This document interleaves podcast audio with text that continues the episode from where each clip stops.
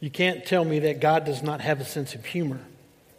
I was talking with uh, Michael Monday or Tuesday, and I told him I was hunting for some kind of video that might convey the issue that storms are powerful. Are they not?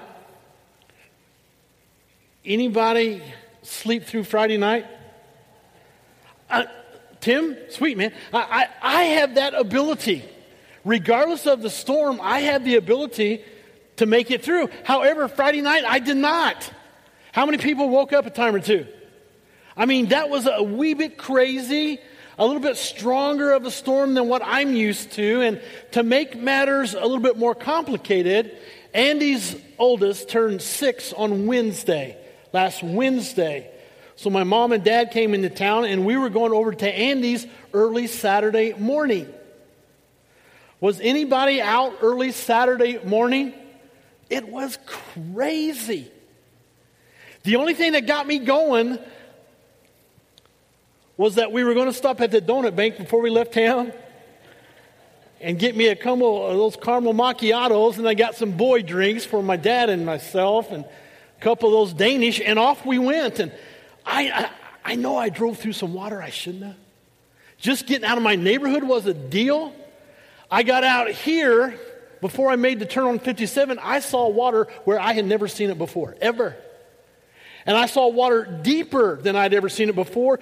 The Holiday Inn, those places, those parking lots underwater, cars surrounded by water. Got here by the church, and behind the church, there's a little run spillway thing. Looked like a waterfall. And it looked like you could whitewater raft into, I call it Lake Christian, call it what you want to. It was deeper than I'd ever seen it. There were benches underwater on our property. I told Debbie, hey, if I can't make it to 64, we're going home or at least back to the donut bank, you know? But it was Eli's birthday, and I couldn't bear to call him up and say, Poppy's not coming because Poppy can do what? Anything. Got out to 64. We made it that far. Went through some water that I had a lot of air in my tires. Get out to 64, and those who were going westbound were stopped in a couple places because water was over the interstate. I mean, it was crazy. Coming back, all the water was gone. The water that I had driven through, the water that I had seen, just gone away. Storms come in all shapes and sizes, don't they? And we never know when they're going to come. We never know how, how strong they're going to be. I am amazed at our modern day weather forecasters. Jeff Lyons and the boys, they can predict things, can't they? They can tell us when it's going to come. They can tell us how long it's going to last, and sometimes they're actually right. sometimes not so much. Storms, they come in all shapes and sizes. Got home yesterday, yesterday evening, and my TV did not work. Debbie came out. She said, Hey, Jerry, I can't get the TV to come on. I'm like, Seriously, I'll be right there. I went in there, I pushed the buttons, the remotes, had three out, could not get it to come on, so I'm on the phone with Wow. And man, we unplugged and replugged and pushed and pulled, and they said, I think we need to come out and check the box out. We can have somebody there Wednesday. I'm like, seriously? It just came out. Seriously? You know how many ball games, how many times the Cardinals play between now and Wednesday, and I got no TV? I thought that was a storm. Would you agree? My wife, not so much. I mean, she was showing me no love. This morning, I mean, my wife is, she, she drinks water out of one of those Yeti cups. Is that how you say it? Yeti? She came in today and she was serping while she was getting ready, and she said, There's a bug in my cup. storm or not storm? I didn't think it was that big a deal. A little more protein's not going to hurt you. Okay, I did not put it there, okay, so relax. But you know, sometimes storms, they come in all shapes and sizes. Maybe your, your baby girl, who is now a teenager, tells you that she's pregnant. Storm? Maybe your doctor gives you news you don't want to hear. Maybe you get stopped for speeding. Maybe I had a friend here first service, my friend John Mark Trout, who is burying his dad tomorrow. I have some of the family here. My dear friend Betty. In fact, visitation for Jack Trout is today, 1 to 5 at Alexander West. And the service is tomorrow at the cemetery in the chapel, Alexander Cemetery at 2. Jack and I go way back, way back. And even though my heart aches, I know he's in a better place. However, the storm, the storm has just begun. And you know, we just don't know when those storms will come and how long they will last. There was a lady in Terre Haute, Indiana, who called the police because she had a skunk in her garage. Storm? I don't know. The policeman said, Well, just put down some cracker crumbs and it'll probably eat its way out. She called back and said, Now I have two skunks in my garage. Tommy Lasorda, great theologian. Okay, maybe not. He coached baseball for a lot of years. He said, I've found that it's not good to talk about my troubles. 80% of the people don't want to hear them, and the other 20%, they're glad I'm going through some stuff. And isn't that the way we kind of do life from time to time? I, I, I, know that there are probably some here who are still trying to figure out this book and have some issues. Today, what I would like to do is kind of measure, or not measure, but marry some teachings in this book with the thing we call psychology. John Drakeford, who's a Christian psychologist, and I think there's a huge difference between Christian counseling and, um, and non Christian counseling, secular counseling. He says at any given time, one out of every 10 people going through a storm, a problem, a difficulty, a frustration. And if that is true, then around 40 people who have attended our services today, they're going through a tough time. And hopefully, we can be the kind of church that understands how to help those who are going through tough times because we've been through them ourselves, have we not? And hopefully, by the hand of God, we can understand our role in the whole scheme of things. I don't know if you know what the uh, albatross looks like. Never seen one, but they're a huge bird. They, they're, kind of like um, a, a seagull on steroids kind of a big body. They, they have kind of webbed feet. Their wingspan can get as large as 11 feet. Huge bird. These animals spend about 18 months in the water. You see, they fly well when there is a storm, when there's wind currents, and they can soar so high, and they travel thousands of miles, and they're usually away from land, their nesting area, for around 18 months. Since they are gone so long, they have a tendency to be afraid to land on land. You see, they've landed on water for such a long time, and they kind of hit that water and just kind of shh. When it comes to real land, they struggle with that. And they also struggle with taking off when there's no real wind current. In fact, people call them goonie birds.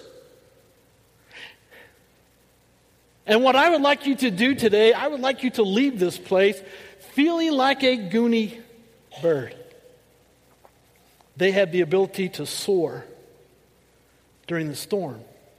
They look goofy, kind of looks like this.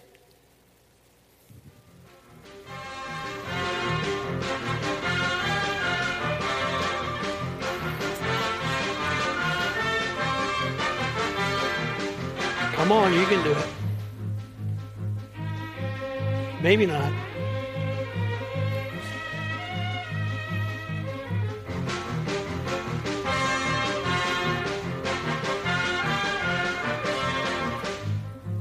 Here's where it gets good.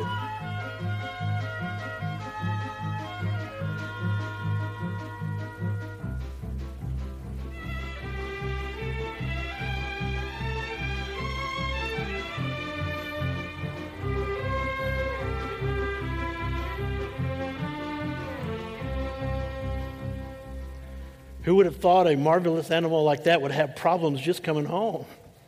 But they do have a tendency to crash and burn when they land on real land. But during a storm, that seems to be when they're in their niche. And a lot of times when we're in a storm, not so much our niche. Because of fear, because of other things, we begin to come unglued. And I would like to take you to Psalms chapter 46 today just 11 verses. And what I would like to do is bring that world of psychology and maybe that world of, uh, of scripture together to marry them. Because I know if you aren't really um, walking through this book, I know psychology rings pretty close to most people, some not so much, but at least I think you can see how the two can come together. Three things I want us to do today. The first is I want to answer the questions why storms strike from the world of psychology would like to answer the question why we need or, or what we need to do uh, to weather the storms, to survive. As we study Revelation, we know as a group that it's a bad time for those people. It's going to get worse. And in the end, we win two questions that early church asked How long is this storm, this difficulty, this problem going to last? And don't we like to know that? How long am I going to feel bad? Got a friend who's not here today, but he's suffering from some of this bronchial stuff I had. Took me two weeks to feel better. And you know, if the doctor could have said, hey, man, you'll feel better in two weeks, I'd have felt a lot better then. You know, so if we just have those answers, how long is it going to last? And they ask when or if we're going to be able to come out okay.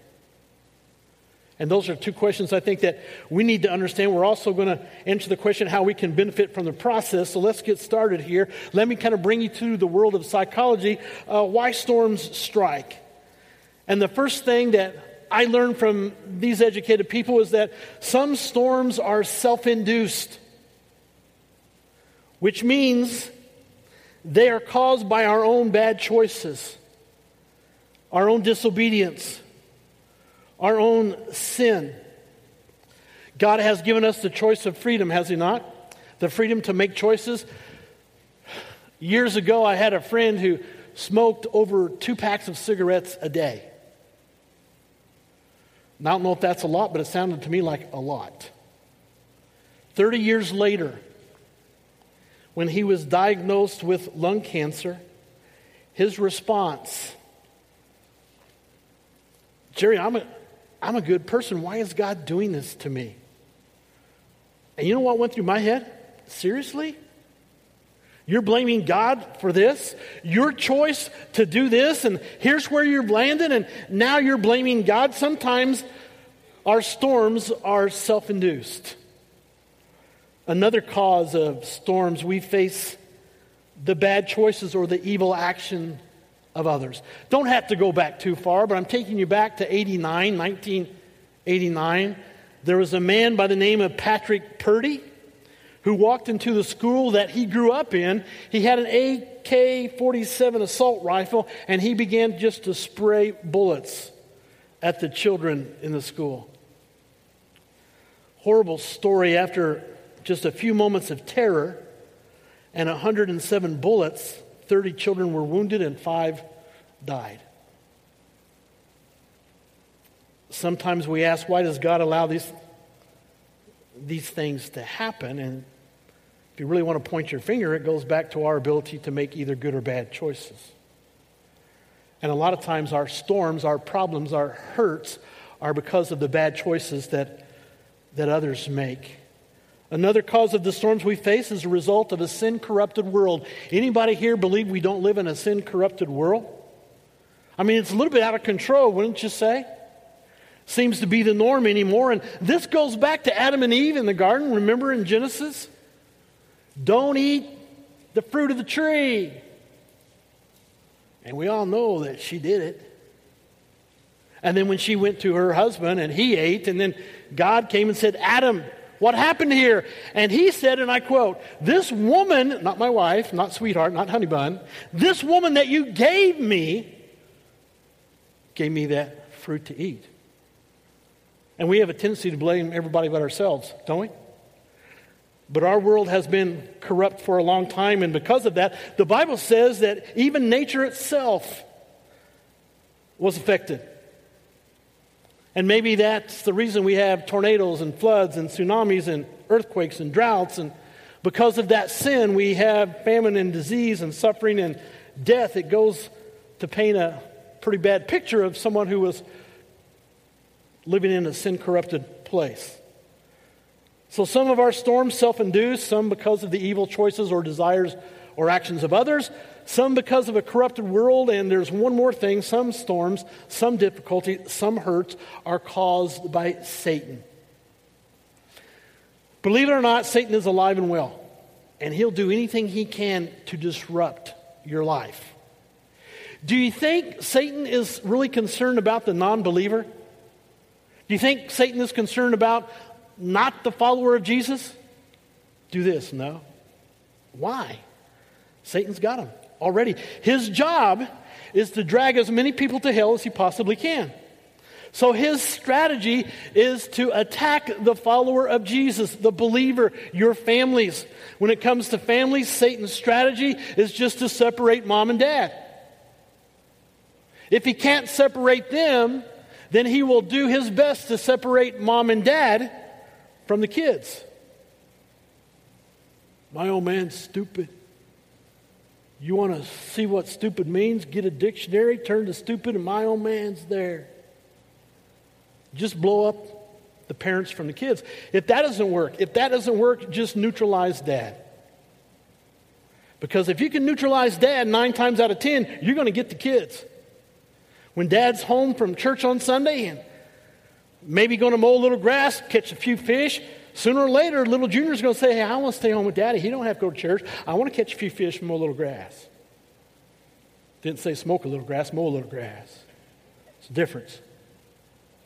And before long, you've taken them out of the picture. Some of my friends say, Hey, you know what? I had a rough night last, last night, but I'm in church today. And you think God, you think God will bless that? Does God not know all things? Do this? Yeah, he does. So if you're in church because of some guilt you're carrying or some, because of some deed that you've done, don't think that pleases God. So we have to have an understanding of kind of who we are and where we're coming from. And a lot of times it's because of the way Satan orchestrates things. John 10 10 says Satan comes to steal, kill, and destroy. He is called the father of what? Lies. So understand that's your enemy. That's our enemy, and he's coming, coming after us. Storms are coming, and they come in all shapes and sizes. How can we weather the storms of life? This takes me to Psalms chapter 46, those 11 verses. David knew storms, he knew difficulty, he knew frustration, he knew heartache. And here's what he says when it comes to dealing with such things God is our, or he would probably say, God is my refuge and strength, and he's an ever present help in trouble. Therefore, we will not fear though the earth give away. We won't be afraid. And the mountains fall into the heart of the sea through the waters, or though the waters roar and foam and the mountains quake with their surging, there is a river whose streams make glad the city of God, the holy place where the Most High dwells, referencing heaven here. God is within her. She will not fall. God will help her at the break of day. Nations are in uproar, kingdoms fall. He lifts his voice, and the earth melts. The Lord Almighty is with us. The God of Jacob is our fortress. Come and see the works of the Lord and the desolation he has brought on the earth. He makes wars cease to the ends of the earth. He breaks the bow and he shatters the spear. He burns the shields with fire. Be still and know that I am God. I will be exalted among the nations. I will be exalted in the earth. The Lord Almighty is with us, the God of Jacob, He is our fortress. When your world is caving in, David says, Look to God no matter what, what happens. He is our refuge, our strength, our fortress. The Hebrew word for refuge means a place of safety. Mekshe is the word. And it means a place of safety, a place where you will not be harmed. Saturday morning, my Ford Explorer was my Mekshe. not a very good one. Even though Ford has built that car tough, it was a little scary going through places I probably shouldn't have gone, but I had my donut bank coffee and my Danish, and I was ready for war. When you ask a person who's been a Jesus follower for a long time, are you with me? How many people have been Jesus followers here for five years? 10, 15, 20, 25, 30, 35, 40, 45. I'm stopping there. If I were to ask you people, when have you felt the closest to Jesus? I would bet the ranch here today that almost every one of you would say, I have felt the closest to my Lord and Savior when I was going through a storm. I mean, that's when we reconnected. That's when I poured my heart out to my God and He took control of things and made things better. He may never take the storm away or the pain away, but He promises to help you through the storm, the pain. Why is it that little ones like to just grab our hands sometime? Why do they want us to pick them up? They want to feel safe. Too many church folk only have a head knowledge about God, their refuge. They sing about it, they pray about it, they read Bible verses about it, but when the storm hits, that's when they panic, and that's what we talked about last week. They just don't want to live that way. And they'll try anything and everything before turning to God. People who weather storms or who do battle with storms successfully draw their strength from three sources. And the first one is that their faith is real. And obviously, I know you have faith today or you wouldn't be here, but their faith has some foundation. When I was in children's church years ago, not teaching, but when I was a little one in children's church years ago. There was a song that we sang about the wise man and the foolish man. Remember the song? Wise man builds his house on what? The wise man builds his house on the, on the rock. Foolish man, yeah, yeah, yeah, yeah, yeah, yeah, yeah, builds his house on the sand. When the storms come, when the rains come, and when the floods come up, the wise man's house will stand. The foolish man's house will. This is my favorite part of the song. And that's kind of the way it is today. Strong faith, weak faith. When the storms come, do you melt down? Do you panic? Do you shrivel? Or is God your refuge, your strength, your fortress? Real faith is built on the rock, and those who weather the storms also have friendships that are true. You know, that's why Sunday school connection is so important because you can build friendships. That's why I think small group more important even than Sunday school because you can build real friendships. And I know when my back's against the wall when things are going south, I'm calling my friends to help me to pray with me to get me through the thing. Ecclesiastes 4:10 says, "If one falls down, his friends can help him up. But pity the man." Almost sounds like Mr. T. But pity the fool, pity the man, or pity the woman who has no friends. That's why we need true friendships. So when we fall, and we will fall, someone will be there to, to help us up. And I wonder if you are the kind of person that someone might call to help them up.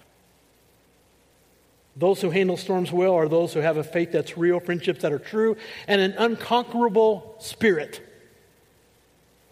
Our little Simon, we saw him yesterday. He's like 18 months old, I think. I don't know that for sure, but he's about this tall. His whole day was connected to a little toy, a boat, and a balloon that we tied to the boat. I don't care where he was, what he was doing, eating or running through the grass, he had the boat and a balloon. And everything was fine. If he fell down, didn't matter, he had his boat and his balloon. If he was bleeding, didn't matter, he had if you tried to take that boat and balloon away from him, we're talking a serious meltdown. And I think that comes not from our side of the family, but that woman that Annie married. But he has an unconquerable spirit. Man, he would run and play. He doesn't sit still. He just goes crazy the whole time. He's never going to quit. Have you ever had a time in your life when you wanted to quit? I mean, it's your breaking point. Life is just too hard. It's too much to bear. So you're ready just to, just to call it quits. Spiritually speaking, you're ready to walk away from the church and from godly things because your life is hard. 1 Corinthians 10:13 tell us that we will never be tempted beyond what we can bear. And for the most part, when we're going through a tough time, that's when we're tempted to walk away. That's when we're tempted to quit. That's when we're tempted to surrender. And that's when we're tempted to do things we're not used to doing. One last thing. How can we benefit from the storms of life? And James tells us in chapter 1, verses 2 through 4 Consider it pure joy, my brothers, whenever you face trials, storms, difficulties, frustrations of any kind, because you know that the testing of your faith develops perseverance, and perseverance must finish its work so that you may be mature, complete, and lacking in nothing. So here we go. Here's the benefits. Number one, storms help us develop compassion. And they say that our country is suffering from compassion fatigue. That's what the psychologists say. People are tired of doing the right thing. They're tired of being good. They're tired of, of, of showing um, weakness through encounters. And if we're ever going to make it through a storm, we need to have people help us during that time. For years here, I had a friend many years ago who suffered from breast cancer. She called and she told me the story, and we prayed, and she went through the process. And once she had recovered, and she did, if I had another lady call and say, Hey, Jerry, I've just been diagnosed with breast cancer. Will you pray for me? And I said I would, but I would also call Helen and say, Helen, here's the deal. I got this person over here, this friend. She's going through exactly what you went through. You know exactly what she feels like. You know exactly what she needs, could you connect with her? My friend did it every time. I had another friend by the name of Mary. She lost her husband. And we talked about that for a long time and we prayed many, many times. And I said, Mary, when you're ready, if I have another friend who ever calls me and says, hey, here's what's happened to me, could you speak with them? And my friend Mary did that many, many times. I would call, she would call, she would go. She had the ability to understand compassion, and we need to understand that that's where God wants us to be. He wants us to be empathizers. 2 Corinthians 1 4 says, God comforts all of us in our troubles, our problems, our storms, so that we can comfort those in trouble with the comfort that we ourselves received from God. So that's hopefully a benefit. Storms also help us develop, develop deeper relationships with one another.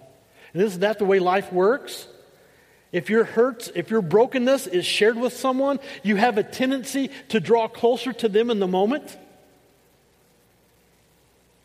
Storms also help us develop an inner strength. Storms also help us grow spiritually. 1 Peter 5:10 says, "And the God of all grace who called you to this eternal glory in Christ, after you have suffered a little while, he himself will restore you, make you strong, help you stand firm and steadfast." I have no idea when your next storm will come. Probably around 40 people here today are going through a significant storm. It's bigger than having your rings cut off, remember? Just two weeks ago, my rings were gone, and that was a big, big deal. Now they're back and they feel good. That just means I have fat fingers now. They said, How long you had those on? I said, About 40 years. Not a big deal. Hard question when the storms come, how will you respond? Hard question when the storms of life come, and they will. It's not a question of if, it's a question of when. When they come, how will you respond? Will they handle you or will you handle them? The fact is, the truth, the whole truth, and nothing but the truth. To survive the storms of life, Jesus is the only answer. And you know, every Sunday we have a special time. And the takeaway for you today, when you're going through a tough time, remember that Jesus still loves you. The same God that allowed his son to die on the cross for your sins still loves you and your family.